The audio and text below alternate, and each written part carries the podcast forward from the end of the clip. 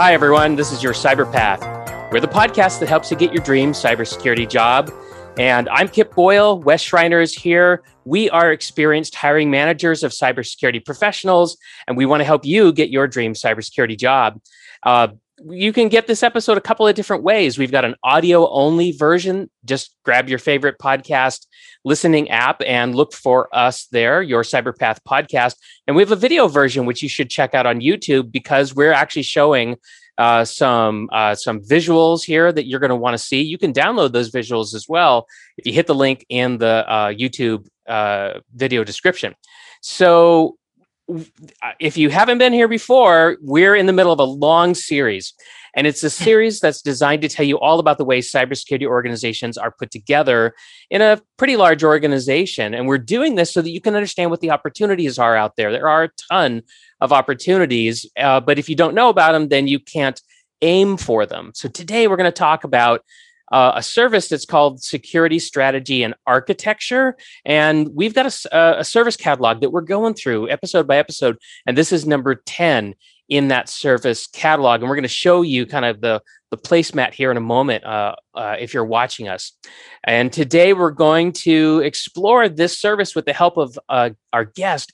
And our guest today is Peter. But before we meet Peter, Wes, do you have a farm story for us? Oh, it's good to be here, Kip. It's been a it's been a good week on the farm as well. I need to call out that this week was a special week in our house. We uh, uh it's not an animal story. This is a people story. Mm. This this week we we we celebrated Easter in our house, but in doing so, I need to explain that our family has five children, and of those five children, uh, we made two, we've adopted one, and we have two foster children in our house that have been with us for a couple of years we uh, uh, we have over the last many years built a relationship with our adopted daughter's maternal grandfather. Okay. Uh, and so uh, this weekend, for the first time, we were able to invite Grandpa Leon to come from Texas up to up to Seattle and spend a week with us, mm. living in our house and being a grandpa to all five kids, not just the one that is is his granddaughter. And and it was a world class, phenomenal experience uh, you could see an eight-year-old looking in the eyes of a of, of her biological grandfather and seeing seeing herself a little bit in that in that history. Uh, some of my favorite parts was that nobody was stressed about uh, whose role is whose mm. because it's okay to be a grandfather to one and to five and it's okay to be a dad of one and to five and and uh, there was a beautiful respect that happened with with grandpa and and uh, I'm just really proud of it. It's one of those weekends that will be remembered 50 years from now. It's one of those weekends that this eight year old, when she's 58, will be telling her grandchildren about the time she got to spend the weekend with her her biological grandfather. And so, uh, uh, what a special weekend it was. Uh, thanks for for asking. This was yeah. That's great. It doesn't always have to be about the animals, although the animal stories are kind of funny, Wes, to be honest. Ah, they're good. They're but good. this was this a great one. Thank you. Yeah. I'm glad you shared that. good time. So there's my buddy Wes architecting amazing human experiences in addition ah, to look at that. cybersecurity solutions. well, let's introduce Peter. Wes, tell everybody about Peter, would you? Well, I would like to. I think his name is Peter Gregory. He goes by Might Be Peter. Uh, you can also find him as Peter H. Gregory. Here is our uh, here's our slide on Peter. He lives in Eastern Washington, Central Eastern Washington. We call it Wenatchee. That is the heart of Apple country. Mm-hmm. Peter is can be found on LinkedIn as Peter H. Gregory. He's also got his own Wikipedia page. Have we had a guest with their own Wikipedia page yet? I don't think so. If we did, we haven't called it we out. Didn't know it. You've got to get some better guests, guys. Come on, we're trying to level up right now. Jeez well, Peter has written probably 50 different articles or books in the security field over his career. He's the, he has written, written, written, and he's also done the work. Uh, he's currently at a telecom company. He is on the, the security board at, at University of South Florida and University of Washington. I'm I'm sorry, I, I should have done that uh, in reverse because we know the University of Washington is a better university than South Florida. You saved the uh, best for last, Wes. There you we go a co-founder of the CISO Forum and and a big contributor to advancing the state of the art with with many of the of the CISM, CDP, PSE, and the CISA uh, how-to books that become the canon for for understanding that uh, those disciplines. Peter, tell us a little bit about yourself. Well, let's see. Uh, I've been in uh, in technology longer than I'm going to admit here today, uh, but my my pivot into cybersecurity started uh, a little over 20 years ago. In the late 90s, I was at AT&T Wireless uh, doing IT architecture operations uh, in a kind of a secret skunk skunkworks startup inside of AT&T Wireless, and security was really really important to our executives there, uh, and they tagged me with making sure that cybersecurity was the best it could possibly be uh, at that time. And I enjoyed doing it. I found uh, through some some events and incidents over the next couple of years that I was I seemed to be pretty good at it. Um, well, that's a great mandate to cut your teeth under. Well, and I I got good at it because I had a really good foundation in TCP/IP networking. I knew operating systems, internals, Unix mainly, Windows. Mm. Eh, Windows was was not impressive in those days, uh, but I knew OS internals. I had been a software engineer. I had worked with uh, relational databases, so I had a, a, lot of practical experience in a lot of things in IT. So cybersecurity came fairly naturally to me. Um, my first uh, job title was security in the name was in late 1999, uh, and I haven't looked back f- since then. I've had just marvelous opportunities to grow and and learn new things. I, I think there's a takeaway find- there, Wes. Right? Because Peter uh, had experience in technology before he crossed over into cybersecurity, right? And that's really, really common. It's it actually really, really valuable as well, is my mm-hmm. understanding. Mm-hmm. Peter, did you find uh, is that table stakes for a lot of folks who want to step into an architecture role in security? Uh, it really is. Uh, there's there's two the two reasons why you need to have a solid technology background going into IT security. First of all, IT security is called IT security. So you need to know the IT part. You need p- people who are interested in getting into any IT security role need to understand how does the technology itself work? How can you how can you possibly understand a, an attack in detail or how to how to build defenses in detail if you don't understand the technologies in play? It just doesn't happen. Now, that's not to say that you can't be successful without an IT background, but if you're lacking an IT background, then your career opportunities are going to be more limited. You probably could still do okay in third party risk management or risk management in general in a larger org where your lack of a solid technology background is compensated by others on the team who do mm-hmm. have that background. Mm-hmm. But in a really small organization, the security people have to be really solid in the tech. Yeah, yeah, that's right. But uh, just to just to be clear, you know, we also know that if you want to get into the cybersecurity industry and you don't have a, a tech background, there are some non-technical jobs that you can you know that you can go for if you've got some transferable skills right? So mm-hmm. and i don't want to really drill into that in great detail. We've talked about that in other episodes but um but uh, yeah that's great. This one well, is security architecture and we've got our expert on the line. So let's jump in and see what we can find. Uh, to remind you, this is the 23 common services of a security service catalog. Of those 23 common services, you can see they're, they're split between the governance, risk, and compliance, the product security space, the security operations space, and then the engineering architecture and test.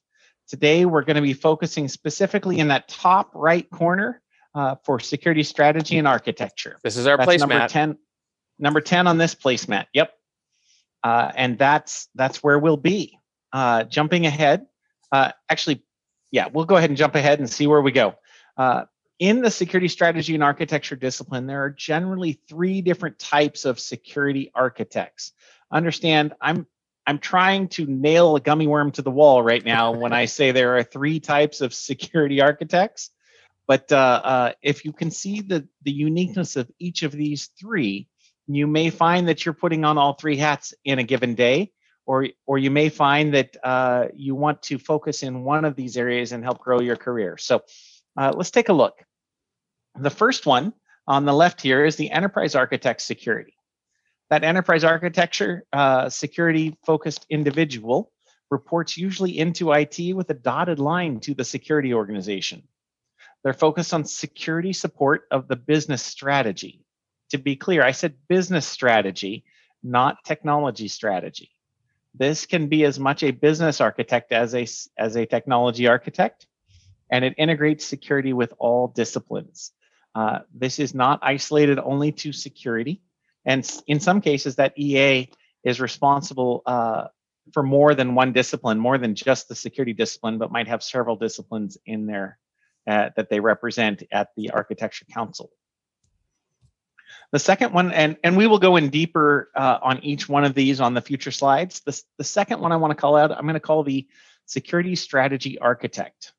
That strategy architect is one who works closely with security leadership, focuses on the business side, on the business of the security organization.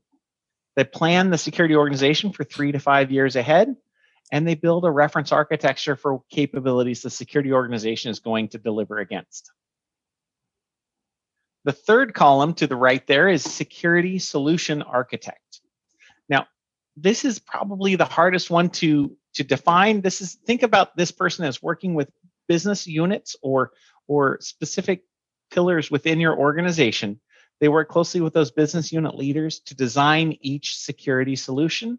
They might even build a roadmap for that business unit for six months to two years uh, ahead of which security features we're going to prioritize and how we're going to work together to secure the product base that this business unit delivers.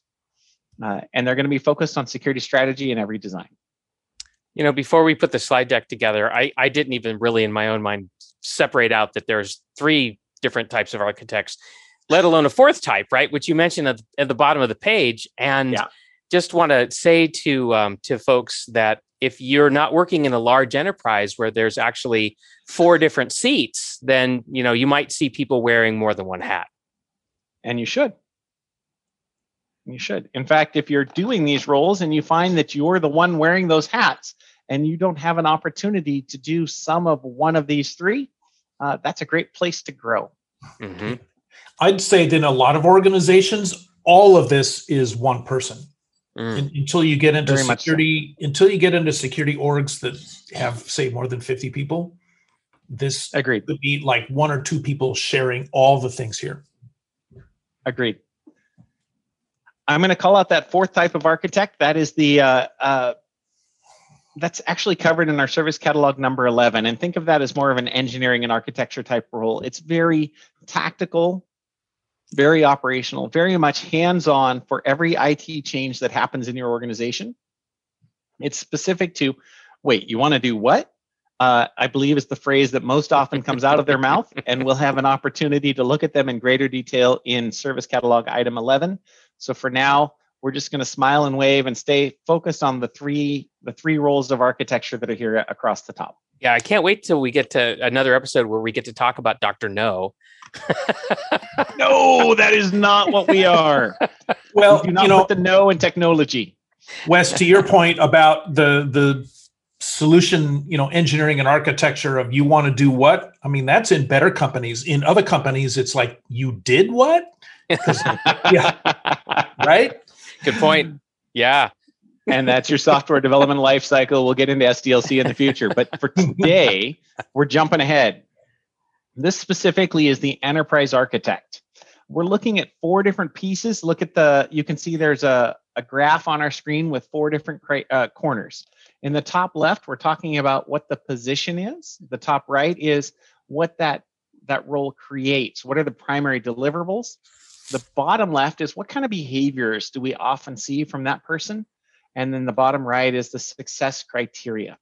So let's take a look at the enterprise architect focused on security who may be dotted line to your CTO or CIO uh, and sits on that architecture council. That person is creating architectural axioms for the organization, directional uh, big ideas that may not be uh, directly translatable to tomorrow's project, but will guide what we're going to do for the next five years of our organizational uh, direction. And isn't that why this person is always sort of being accused of talking in such, you know, sweeping generalities that nobody can understand what they're saying? They're accused of that. They're also accused of taking over meetings and talking about ideas in the clouds. Uh, or or rabbit trails? What are we doing? Come on we got to solve problems and make decisions. No no no we need to talk about the theoretical opportunity available to us. Yeah well their heads are in the clouds right? In, yeah. in, in many ways and their tool set is powerpoint. It Period. is, and they're talking about quantum encryption right? How do we do quantum encryption? That's uh, if you're asking about quantum encryption you might be interested in the enterprise architect security role yeah, true that. The behaviors of this person might be uh, tracking industry thought leadership. Uh, they might read a lot. They might drive organizational goals, uh, and they might uh, might be pretty responsive to risk management. If we've got a huge risk in one area of our business, uh, they should probably be paying attention to that area and helping us shore that up with some big ideas that might might change our whole paradigm for how we look at that risk and, and look at that business. These folks are going to know their technology, they're going to know their business, they're going to know security, and they're going to be able to create trust with those they advise. This is a trust role. It's very much right. an influencer role as well. I mean, they're not really influencing tomorrow and maybe not even next year, but they're influencing the year after that. Uh, so they they really have to have good relationships with business leaders who you know they who need to be willing to share their visions with that enterprise architect mm-hmm. uh, and others so that they can be sure that whatever the business wants to be doing in a couple of years that the tech will be there and that the tech will be safe that the, the security that needs to be there will be there and not you know through you know last minute planning and scrambling but through you know long term uh, thought and consideration these, these are the big people decisions. reading white papers mm-hmm. these are the people who are getting patents with their hobbies on the weekends yeah they're not just reading them they're writing them mm-hmm. uh, have thinkers. you known anyone who was successful in a role like this and and can you think a little bit about what uh, what they brought that was that helped them be successful Well, just think, very broad, very broad technology knowledge, relationships with like minded people in other companies, relationships with futurists, even. Um, because they they really have a task of applying their you know some degree of imagination to help form the technology of the the future in that in that business in some companies, these are the people security, who imagined we may all work from home as remote at some point. These are the people who imagine we may never need passwords again. Yes, and yes, uh, and and other things like that, right? And and to whom that uh, you know quantum, uh, you know quantum crypto is is not necessarily uh, uh, a threat, but just another opportunity. Indeed, indeed. All right, let's see what we've got uh, on the next security architect. This is the security strategist. This person reports into the security leadership. Uh, they're usually building a three to five year roadmap for what the security organization can be, can do today and should do tomorrow. They're doing an internal assessment of what are we good at and an honest assessment of what can we improve on when they're building a reference architecture, they're building it for the security business as what are our capabilities as a security business and what do we want to be able to be capable of next year or the year after. Uh, they're probably looking at the business continuity disaster recovery plan and saying, and saying, we want to shore up this area before we uh, have a pandemic and all have to work from home or something like that. Probably won't ever happen. And they're the ones that are identifying they're, they're, I'm sorry, Peter. Didn't mean to step to stock on you, but I, I was going to say they're the ones that are deciding, like, you know, what's the what's the relative importance of ident of identity as compared to you know some other thing like digital certificates and you know where are we going to where are we going to invest our our limited you know research and development uh, budget? You know which one's more important? So it's about you know developing new capabilities just like you said wes. If your organization has a hard shell and a soft center uh, it's these guys who need to fix it right if you're not treating identity as your new firewall it's these guys if you don't have people talking about an internal uh, internal threat as as your most likely threat or or even the if if you don't have a phishing capability at this point, it's probably these guys who didn't prioritize that yet. Uh, or how do you do zero is, trust architectures, right? Or zero trust networks? Or even what nice. happens after zero trust architecture isn't the new thing. What's mm-hmm. going to be the mm-hmm. next new thing? Uh, is there a fraction of zero we could use? Uh, in imaginary numbers or real numbers? yeah, I don't think we can get below zero trust, but it's it's uh, zero trust will be compromised. We'll have to have another digital revolution like we've had uh, three times in my career so far. We are digitizing our organization, uh, whatever that means. I thought we had already done it. I was kind of surprised that it came around again. but you've seen it too, haven't you? Yeah. We're going to digitize our organization. We're going digital the behaviors of this person they're going to track industry thought leadership they're going to drive risk management priorities into the projects that come up next and we're going to align them to organizational goals these folks are passionate learners they're going to practice humility and confidence both right they've got to set a direction and be a rudder but just be the rudder. You don't have to be the whole ship. And they're going to build alignment uh, growing consensus so that so that they don't run alone. They run together right? If you if you want to get somewhere fast you go alone. If you want to if you want to stay there when you get there you bring the group on the way. And this person's going to be good at that. Notice the human factors in play here right? It's not about it's not all about technology well and even for roles like this and, and the prior role i mean all of these are just you know one player it's it's all a team sport you know this mm-hmm. is this is not a superstar thing, but it's it's a team thing. And it really is. And the humility is what you know really helps here because even the best strategists don't know everything. I mean, if they think they do, then mm, I don't know. And the team doesn't stop. Long. The team doesn't stop at your company. It doesn't stop with your security team. In fact, inside inside the security team, we can reach out to folks in our product team to better understand how they recommend we design a security solution we can reach out across organizations to another company, probably not a direct competitor, and and calibrate how how does that security person recommend solving a problem, right? I've I know I've seen Kip, Peter, and myself reach out to each other on a regular basis. Uh, we try to keep that off of public channels, but but very much uh, how how do you handle HSM in the cloud, right? Is is a question I saw recently uh, it's a good conversation to have and to have a team of folks behind you that that are helping you succeed we all need each other in that way yep you know wes i would add to that success criteria that you're networking with your peers in your industry and even into other industries uh, at times.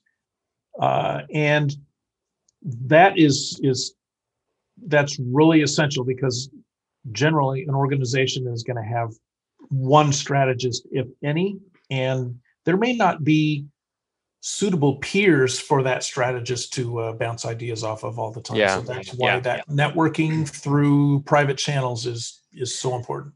I want to add a caution here too. Um, I think Peter's right. You do need to talk to other people in other organizations, both inside and outside your industry. But but be be careful about trying to advocate for uh, you know reference architectures and strategies that are not appropriate for your size of organization or the industry that you're in. I mean, just because the the giant bank down the street where your buddy works is, you know, doing something doesn't it it may seem cool, but it doesn't necessarily mean that it's a good fit for you, not in the banking industry, at a mid-sized company. I mean, you can get in trouble real fast if you're not paying attention to that. You know, Kip, uh, if if we could pause there for a minute, the mm-hmm that is uh, really just the tip of a bigger iceberg where so many organizations, uh, you know, security and technology even, they adopt technologies and techniques because their friends do, their mm. peers do, and even companies that aren't their peers. Um, there's there's so much uh, you know doing what other companies are doing because they think it might be cool or because their peer in, a, in another company across town said hey you know we we just implemented this tool and it really was good for us. And and people who are not as mature as they need to be as a strategist or architect might think well if it was if it helped them it's going to help me which is not the right approach to take at all. Um, those kinds of decisions should be risk driven and business aligned and not because your neighbor's doing it. Yep yep although that's a very human that's a very human reaction right to kind of you know uh, to look and see what the crowd's doing and then just kind of go along you know with that it's it's it's like it's hitting the easy button but totally. it can but it can be very dangerous one of Absolutely. the mistakes sorry uh, one of the ways this person can fall in a hole is actually to be labeled as a tools guy mm. if you become mm. labeled as the shiny object tools person uh, I don't really understand the problem. I don't understand what our processes are, but I know that if we buy this thing, it's going to make our lives better, right? That is not the right approach for your organization or any organization. And in fact, is the fastest route for this person to be uh, shown the door in, in many ways. We lose mm-hmm. trust in the person who says, right. uh, just go spend money on tools it can make the vendor's life better. You know, it can, you know, pay for the kids' braces or, you know, get that new ski boat or, you know, whatever. Yeah. But, and you might get a steak dinner when the restaurants open back up. maybe. maybe. maybe if if my gift policy uh, lets me do it. Mm-hmm. And uh, right. And if we live in the same city, because you know, with the pandemic, we're we're not just limited to business relationships where we live because location no longer matters. Right. So so I've got a vendor who I actually agreed to to sit down with. Uh, I'm working at a company that's an East Coast company now, and I'm on the West Coast. So they have a a happy hour meeting that's going to take place at 5 p.m. East Coast time, which is still actually mid afternoon for me here in Seattle. And they're having uh, mint julep shipped to my home for that. And uh, I I had to ask for the non alcoholic option. Two in the afternoon, right? It's happy hour. Still got a lot of day left. yeah, true. All right. Uh, so that tells you a little bit about the security strategist. Let's take a look at that third role. Where is that? The button? security solution architect. What's that? I said, where is that next button? It's, Hit the it's, easy button, Wes. Hit the easy button. I know. Computers are hard. Don't you guys know? Uh, All right. Uh, security solution architect reports into usually business unit leadership, so not into the security team. Uh, or if it does report into the security team, it's dotted line to different business unit leaderships.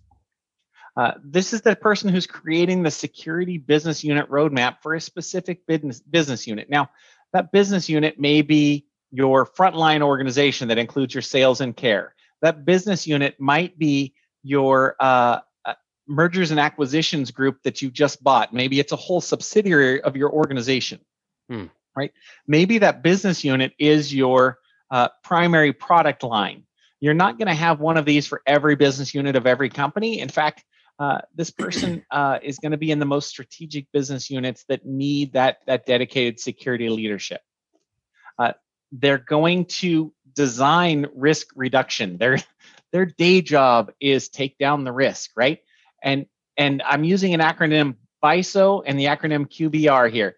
A BISO is a business security or uh, what how do you what is the acronym BISO? Yeah, it's business a business information, information security, security, officer. Yeah. Officer.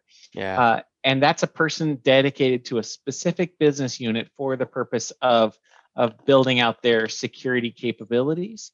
Uh, a quarterly business review is a QBR, and that might be something that uh, the security officer, the BISO, would conduct with their business organization to talk through what kind of security awareness and training have we done? What kind of projects have we evaluated? What kind of vulnerabilities do we have in our environment?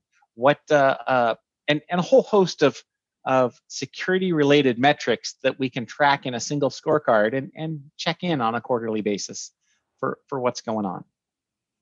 All right, that was a, a lot of detail on that QBR, but I find it's a function that, that gets lost a lot of times. And, and when we when we build it out, it actually gamifies security across the company and makes it really an effective way to have a conversation about how we're using security here. Mm-hmm.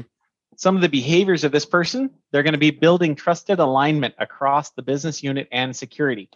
Please don't underestimate the, the effort involved in that bullet. That is one of the hardest things, right? The business unit is here to make money and security is here to slow us down. No, that's not what it is. I'm pretty sure it's not. In fact, as a security professional, I want that business unit to make money because then my kids are going to go to college. Yep. Right. Yeah. Uh, that person is working uh, with priorities one to three years ahead, and they're driving security into the highest risks of that business unit. These people are going to be technical leaders, they're going to be trusted partners, and they're going to use a lot of social engineering. I can almost guarantee it because you have to. You're hacking your organization to get the organization to a healthier, better place. Yeah, you know, one of the metrics that I would use in this is uh, kind of goes back to something we said earlier, which is uh, you know you you want to do what versus you did what the more you're you know if you're if you're in this position and the more you're saying you did what the less effective you've you're being because what you really want is for people to come to you and say we're thinking about doing this. Seems risky. You know what's your take on it? Boy when people start saying that to you a lot you know you're doing really well. Well right. The it's because it's the more they trust you. The more they Mhm. trust you the further to the left they're going to let you go is is what that's all about and yeah by the way that term further to the left really means just getting involved in initiatives and things earlier in time when ideas are just ideas before there are requirements Yeah. before there are architectures before Yep. there are designs uh, early in my career i have experienced many times where in in a large large large company where engineering would call us up literally midweek late in the week saying hey security department uh, we're going live with this new service next week. Can you come and check it out? Yeah or make we it would have to hit we would have to hit you know mute on the phone and, and slam our damn it doll on the desk or just you know curse or laugh or cry or something and then Uh huh. get back and just say well sure yeah we'll we'll, we'll look at it Well, and yeah, and that's one of the ways you have to earn trust, right? Because you're you're typically starting in that position, right?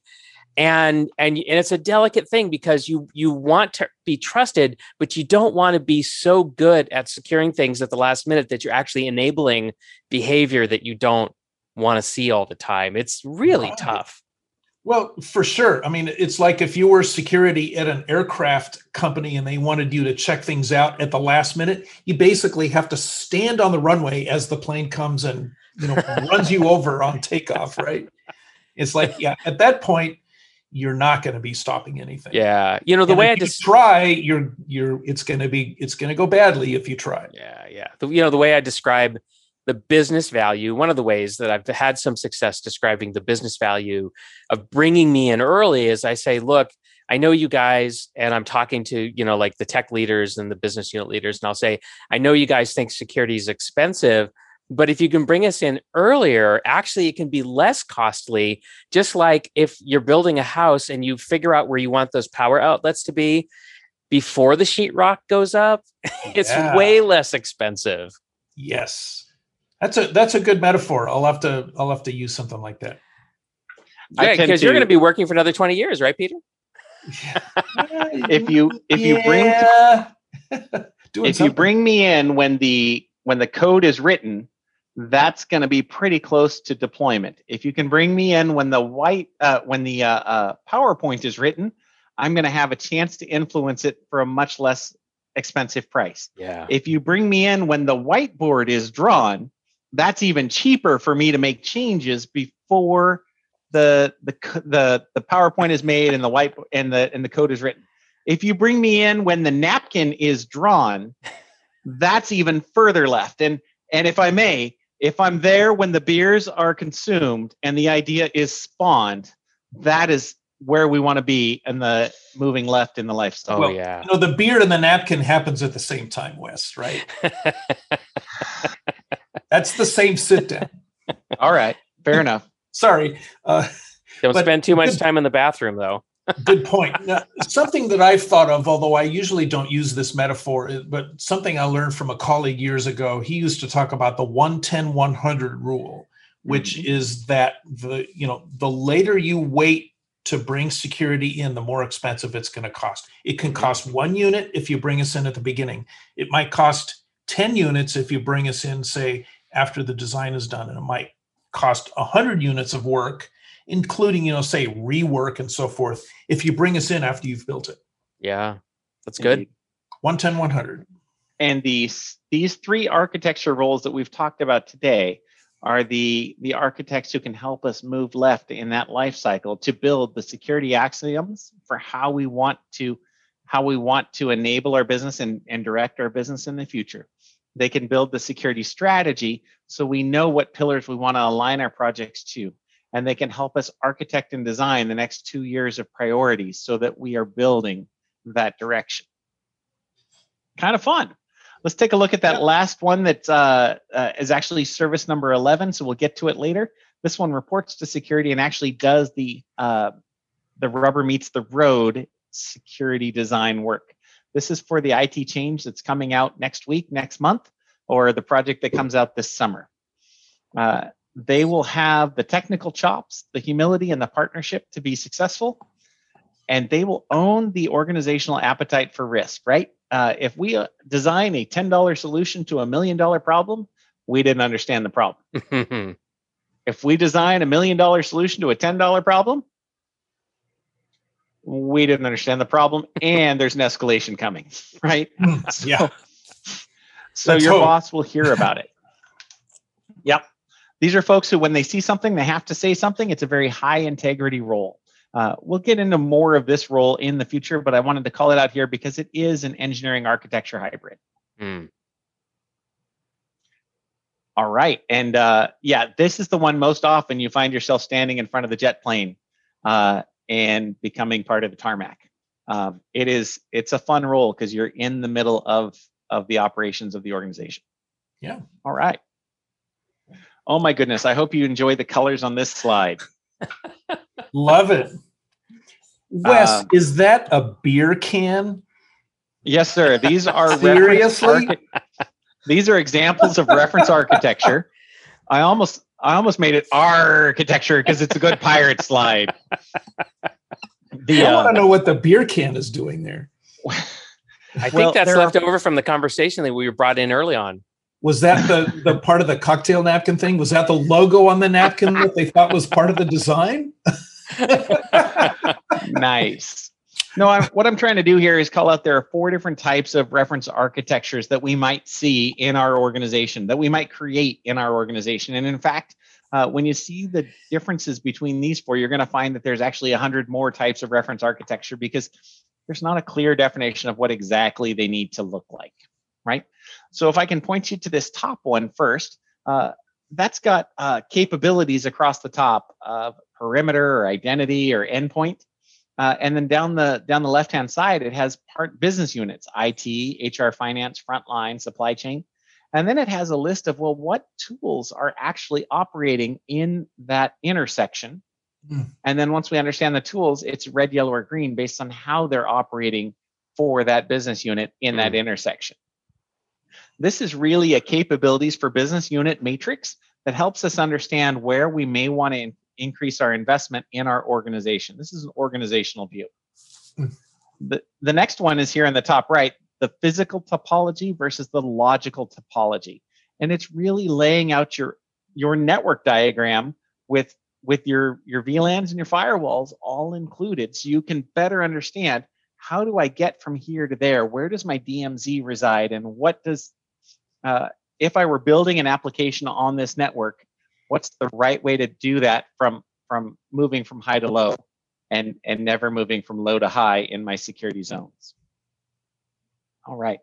Uh, i'm going to leave security zone architecture as a nebulous thing and just let you look it up on wikipedia if you want to later because it's kind of a fun topic. This bottom left one is actually more of AWS components, and it's it's just AWS components and arrows. Uh, you'll notice that there are some numbers on there, and so probably beneath this are uh, descriptions of what does one uh, going to be emphasized, what is number two going to emphasize, what is three going to emphasize. So there's probably a, a a key underneath this that explains a lot of what is happening in this diagram. And then your, your fourth reference diagram is here on the bottom right, right? And that's your beer cans and lightning bolts. that's where it came from. All four are reference architectures, and all four can be templates for how do I evaluate my organization? Uh, how do I design my next application? Or how do I want to implement uh, my own network in, in some cases, right? Mm. All four will get you where you want to go. Choose the diagram that's going to going to work best for you. In the architecture role, you've got that freedom. So one one thing, Wes, I'm wondering about here is it, it seems as though there are levels of abstraction, and I I wonder what thoughts you might have about that. Uh, tell me, take me there. What do you mean? Well, uh, for instance, the diagram at the at the bottom right is is looks like it's it's talking about some some different networking mm-hmm. or computing zones. Maybe maybe that's what those lines mean. Is that those are like components in different yep. regions, and so very abstract. I mean, that's nowhere near an architecture. Well, I, I guess you could call it an architecture, but conceptual, very conceptual, mm-hmm. right? But sometimes abstraction, I think, can be more powerful because depending on who you're talking to, putting the technology in is just going to be noise. So if you're talking to executives, I'd probably use a diagram like at the bottom right, but probably not a diagram like at the top right. I probably wouldn't use either of those topology diagrams if I was talking to executives because they won't even know what I'm saying.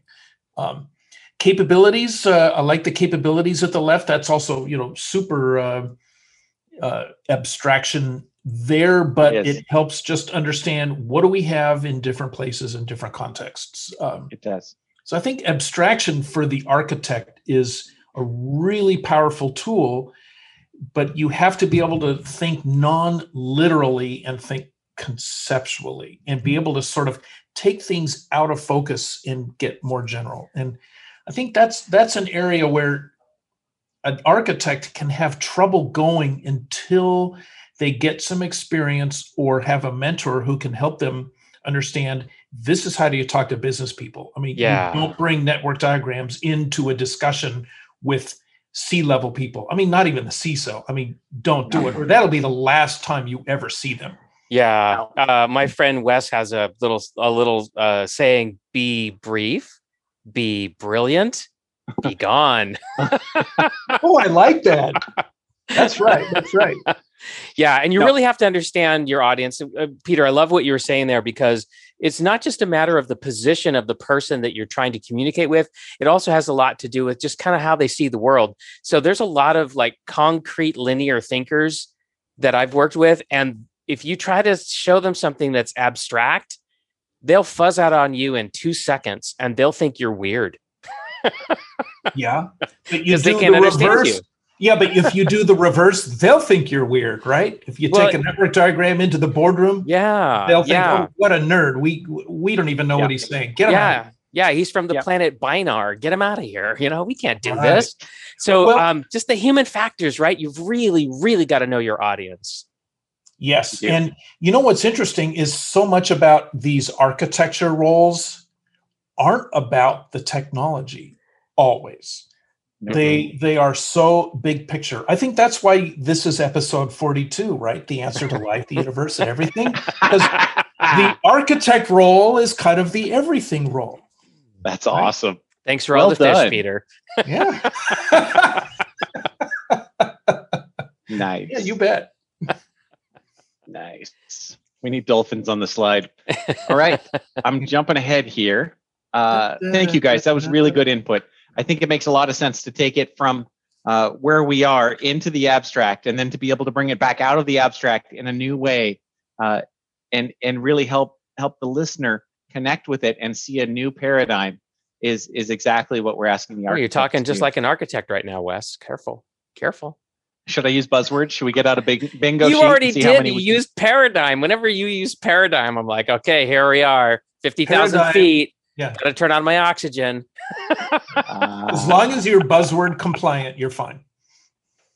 Well, now we're looking at the SIPOC. We've introduced this before. This is all about your your suppliers, your inputs, processes, outputs, and customers or consumers of the service that is architecture. Some of the suppliers, I'm going to be gathering information from company strategists. I'm going to get it from the risk uh, the risk story of our organization. I'm going to get it from industry leaders. My inputs might be new regulations, whether that's governmental or industry regulations.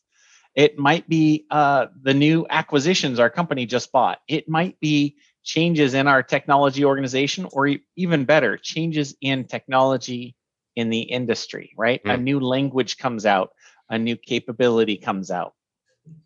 Uh, I may be using industry reports, and, and my company may be uh, ref, ref, ref, uh, reacting to a recent security event that may or may not be called a breach. And and so if we have a breach threat or a breach, breach reality there may be an architecture architect involved in designing uh, away from that in the future right?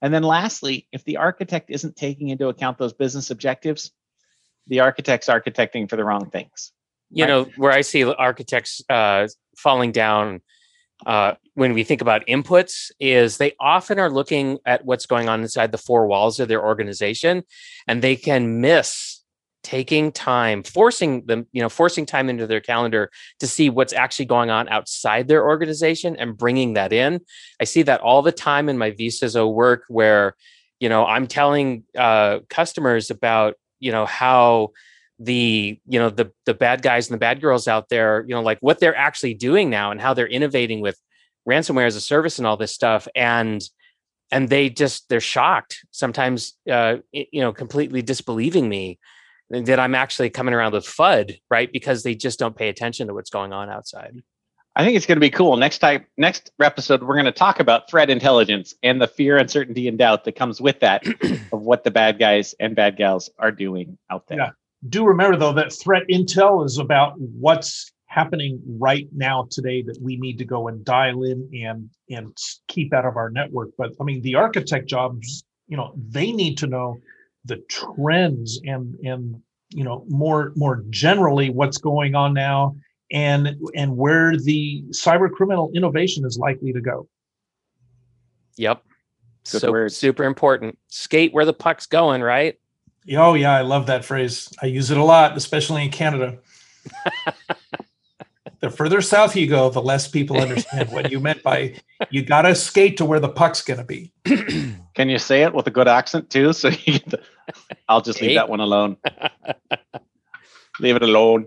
Uh, so the processes might be research. Uh, we're going to prioritize. We're going to make recommendations, and we're going to create uh, create uh, white papers, create recommendations for where, where our organization is going to go. we're going to create our outputs We are, which are the policies, the axioms, the roadmaps, and the reference architectures. every time you say axiom all i can think about is the disney movie all i can think Tell about me. is WALL-E Mm.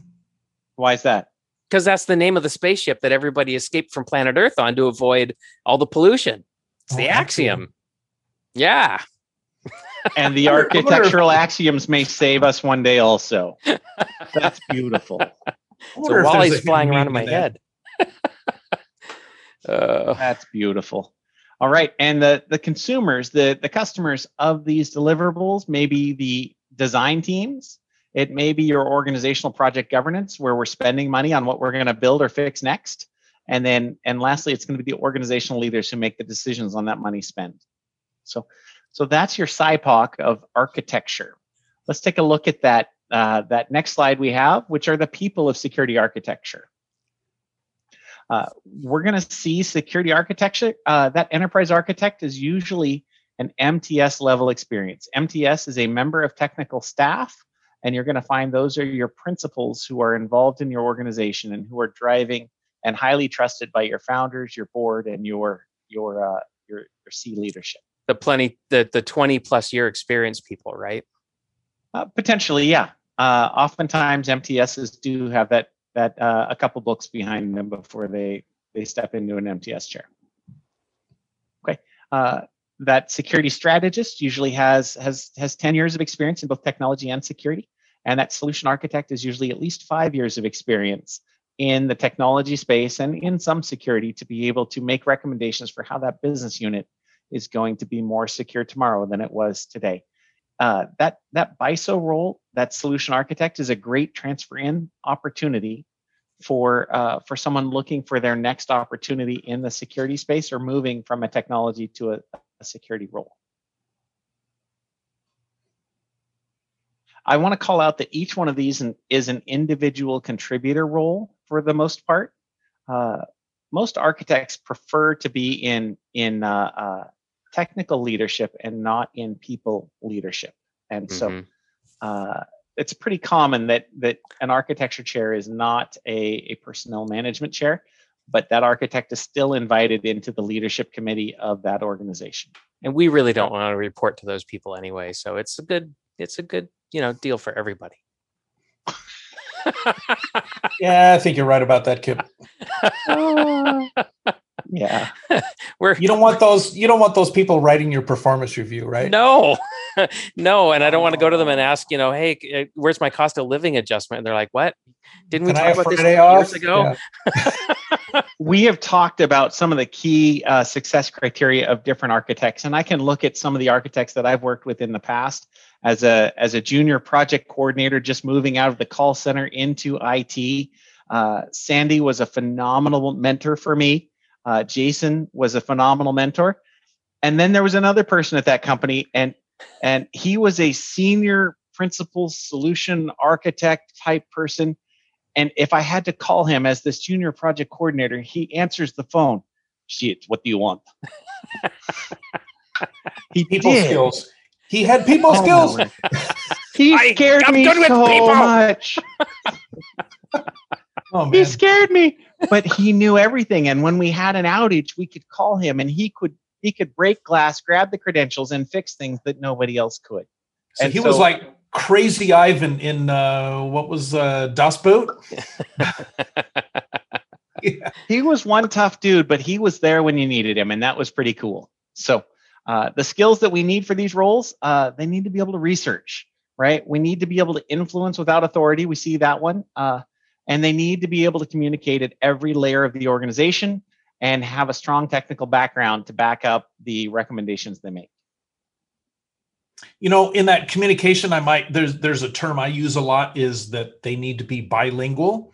They need to be able to talk to technologists with credibility because they have experience. They have to be able to talk to business leaders because they know how and they know how to use which dialects and, and which languages depending on on who they're talking to. So they have got to be super aware of who they're who they're talking to and what what they're trying to say. Indeed indeed. These folks are going to be using their industry connections and their their reference documents as their primary tools. Uh, they're going to be using microsoft office tools. They're going to be powerpoint powerpoint wizards Yep. And that is the the tool set of the security architect. Yep. I'd almost say no Visio even. I Maybe. do find sometimes if you're running a pilot, the security architect may end up grabbing a, a DOS prompt and and start installing uh, a uh, a pilot uh, evaluation. But I find that never ends well because if the architect did the install, then I don't really know I don't have any documentation about how it was installed. right, because they didn't write it down. Yeah. No, but they're architect. All right. I we just disparaged the thing we spent an hour talking about. Sorry, sorry, architecture friends. Uh, it is a great role and a fun place to be. We yeah, can't live without you. you. Indeed. Indeed. All right. I'm looking forward to this next slide because Peter uh, gets to give us the last word. Uh, Peter, what have been the keys to your success over the years? Oh, let's see. I I've been asked this question a few times, and one of the most important ones, and this is just going to be a little story, and that I'll just give one example. Um, very early in my career, I was a programmer in this new language at Unisys called Mapper that was a little bit like BASIC and a little bit like Excel.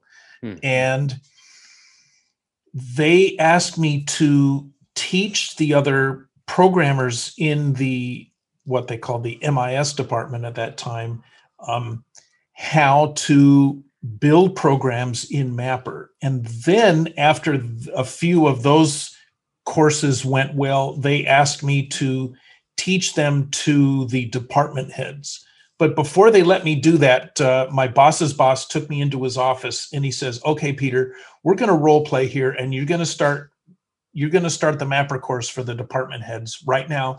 Grab a pen and start writing and talking." And so I did. And Ralph uh, Pratt, who was the the IT manager, I mean, I would say like five words, and he goes, "Stop."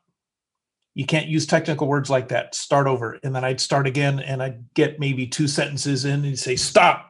It's like, oh, he says, use technical terms again. And we had about a 30 minute session and he, I mean, it was so difficult. I was emotionally exhausted, but he, in that one session, he taught me how to talk about technology to people who don't understand it and I've had to use that again and again. Um, and I had great opportunities for developing that skill and using it. Sometimes it was very difficult, um, but it was really uh, instrumental to my success because you know without some of those experiences, I would have I'd be another one of those technologists that you don't let out to talk to business people because they'll embarrass you. Um, and so that was that's really been uh, important for my career. You know, Peter, there's a little phrase, little turn of phrase that I learned about that, which is when you talk about things and you you assume too much about your audience, what that sometimes is called the curse of knowledge. You forget just how much you really know, and so you know, uh, you you had a curse lifted off of you. That's oh, great. Interesting. I'm going to speak into that as well because I think you brought up uh, with this mapper technology, once you learned it, you had to teach it. Yeah. And I see you doing that over and over and mm-hmm. over in your career. You have once you've learned it, you teach it to the next the next person behind you. And mm-hmm. and you when you learn it, you teach it, you also really consume it. You really know it at that point. Yeah. I mean Darn that's right. Darn that's right. real leadership, right? When you're when you're teaching other people how to do stuff, right? You're you're uh, some I've heard some some people say like, you know, when when you get to the top floor, send the elevator send the elevator back down, right? Hmm, yeah. Well, and I I I remember having a conversation about this these three different chairs of architects and how sometimes you don't really think about there's actually three different types of roles the strategist the solution architect and the ea uh, but actually when you put it all together there's there's a lot there and we wouldn't probably have recognized that if we hadn't stopped to teach it today. So it's kind of fun. All right. So, uh, uh, Peter, if you had a mentee in in school right now uh, who said they want to be in security someday, what would you tell them to focus on?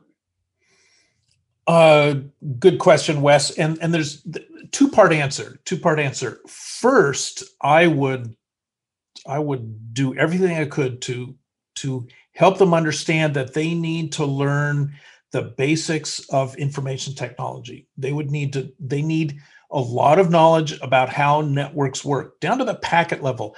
What is what is a packet? How do they work? How do routers work? How do switches work? What do they do? Why do they do it that way? How does DNS work? And other foundational technologies, um, as well as uh, how do operating systems work? How does software work? Um, all those things are really vital and that's that's the first part. And then the second part on what to focus on is i would say do what you love. Uh, there are so many specialties and subspecialties in information technology and in cybersecurity.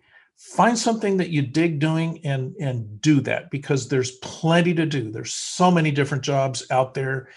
And if if you do what you love then you're going to like going to work. And you're you're gonna you're gonna make pretty good money, you know, anyway. But you might as well do what you like doing. Oh yeah, uh, because you know the money is not a substitute. If you don't like the job, then you're just going to resent. You, are just going to have a a, a a, thought process that's more resentful than grateful, and uh, you know, and everyone's going to know it. yeah, yeah. Um, there are opportunities in every industry, in every geography, and in every subspecialty. So find what you love, pursue it with passion, and never stop learning. Really good advice, and and I've actually found myself explaining to some young folks lately. Uh, if you don't understand how it works, you'll never be able to break it. And if you can't break it, you'll never be able to defend it. Mm-hmm. And so it's actually kind of three layers of depth, right? The first is how does it work? And the second is how could I attack it or hack it? And then the third is, well, how could I protect against that person, right? And and mm-hmm. understanding the controls and levers for that protection is really hard and part of part of the skill that security professionals bring to the table. So uh, thank yeah. you for emphasizing that. Sure. So what do you know now that you wish you knew then? Back in the early 90s when you were running around in an MIS department. Well, that was actually earlier than the early 90s, but I'll just stop. Just there. run with it, Peter. I wish I would have taken the red pill earlier. I took I took the blue pill and took the safe route for a long time early in my career until I realized that my career was actually in my hands and not in someone else's hands. Mm. And to to be bold and to get out of my comfort zone. As soon as I realized that I could do better by getting out of my comfort zone, then great things have been happening. If you just play it safe, you're just going to stay in one place. That's been true for me as well. That's excellent, excellent advice. All right. Uh, thank you, Peter. This has been a lot of fun. Yeah. Really glad right, you were so here. I, me too. Me Likewise. Too. So good to see you guys. Indeed. Our key takeaways for security architecture are that architecture roles are very senior positions with significant influence across the organization, the industry, and in some cases, America. Right? Uh, if you find yourself architecting for for more than just your your organization, right? The reference architecture is a primary tool that cannot be defined by any one diagram or picture, and it can be used to understand an environment and plan for the future. Next up, we're looking forward to threat intelligence. It's going to be a fun topic. I hope you stick around for that one. Kip, back to you. Yeah, thanks a lot. Hey, guys. Listen, everybody. Um, thank you for being here. We made you something. We want you to go get it. It's a free guide. It's called Play to Win Getting Your Dream Cybersecurity Job. And if you've ever played Capture the Flag, well, what we thought was, hey, why couldn't you take the skills that you use when you play Capture the Flag and apply them to uh, actually going out there, finding your dream job, and getting your dream job. So that's what we did. It's a 20 page PDF. It's very visual. You can see uh, pages six and seven right there on the screen.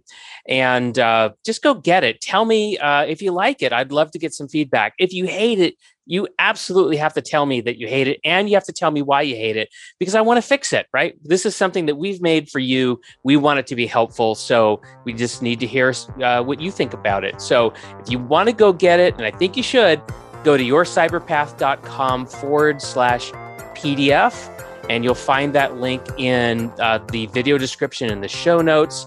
Remember, everybody, you're just one path away from your dream cybersecurity jobs. Go get it, and we'll see you next time.